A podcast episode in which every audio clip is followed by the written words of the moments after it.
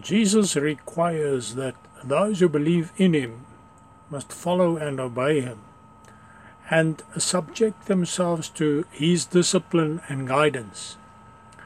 Jesus would never have expected it if it were not physically possible. We know that it was possible for his disciples to physically follow him while he was in the world in human form. But what about after he was crucified, resurrected, and ascended to heaven? How would his sheep be able to hear his voice and follow him? The answer is quite simple.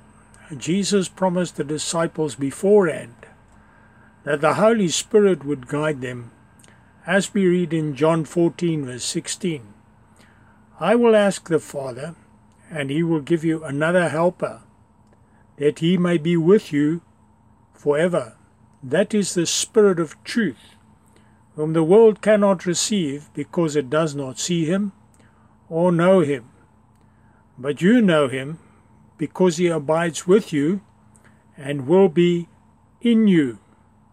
But the Helper, the Holy Spirit, whom the Father will send in my name, he will teach you all things and bring to your remembrance all that I said to you.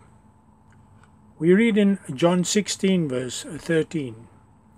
But when He, the Spirit of truth, comes, He will guide you into all the truth, for He will not speak on His own initiative, but whatever He hears, He will speak, and He will disclose to you what is to come.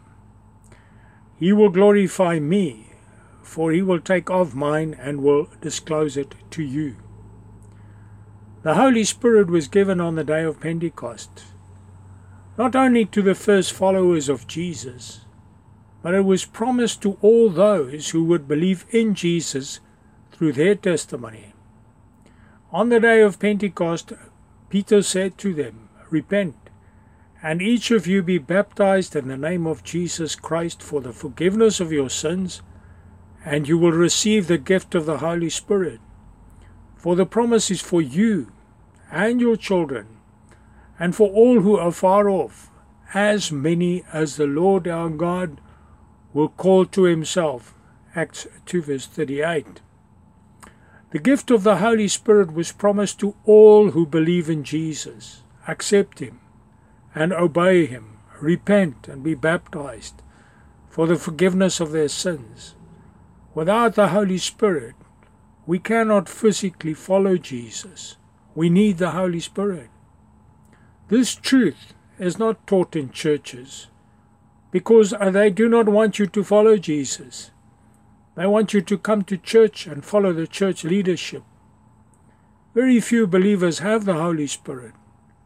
And of those who have received the Holy Spirit, even fewer follow the guidance of the Holy Spirit. Many believe that they are saved and are going to heaven, but they do not have any confirmation from Jesus. They just believe based on what others have told them.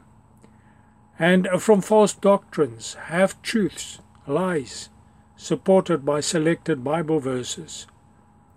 The unbelievers and religious persons follow their own mind, their own desires and lusts, their own feelings and beliefs. Many are driven by compulsions and addictions. They cannot control themselves.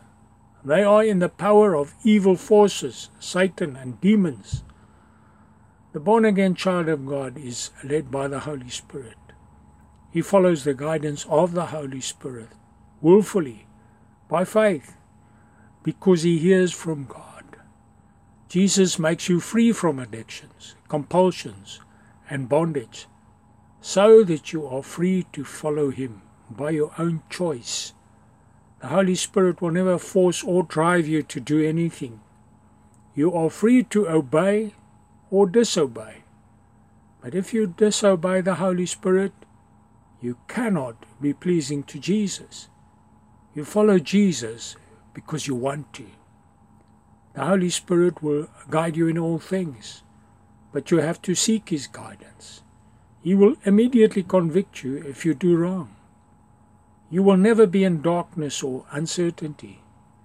If you are uncertain, you just need to ask and trust Him. He will answer you and guide you into all truth. If you disobey or doubt the Holy Spirit, you will grieve Him and He will stop speaking to you. You will go into darkness and you need to repent from the heart or He will not speak to you again. The Apostle Paul wrote often about following the Holy Spirit guidance and being led by the Holy Spirit. We read in Romans 8, verse 5 For those who are according to the flesh set their minds on the things of the flesh, but those who are according to the Spirit, the things of the Spirit.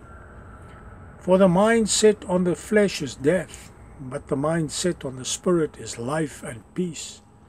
Because the mind set on the flesh is hostile toward God, for it does not subject itself to the law of God for it is not even able to do so. And those who are in the flesh cannot please God. So then, brethren, we are under obligation, not to the flesh, to live according to the flesh.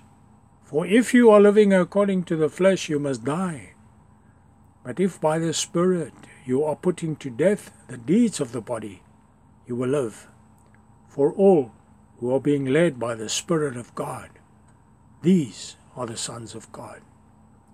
Jesus said, My sheep hear my voice, and I know them, and they follow me, and I give eternal life to them, and they will never perish, and no one will snatch them out of my hand. John 10, verse 27 28.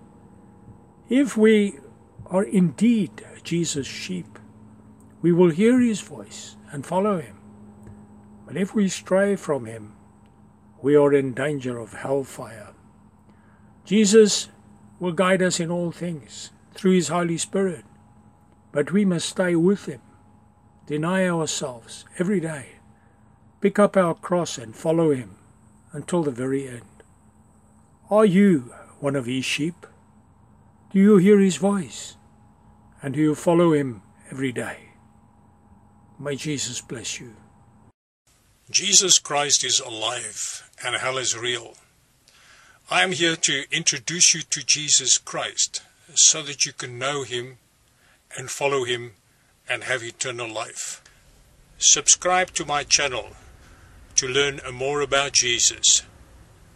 May Jesus bless you.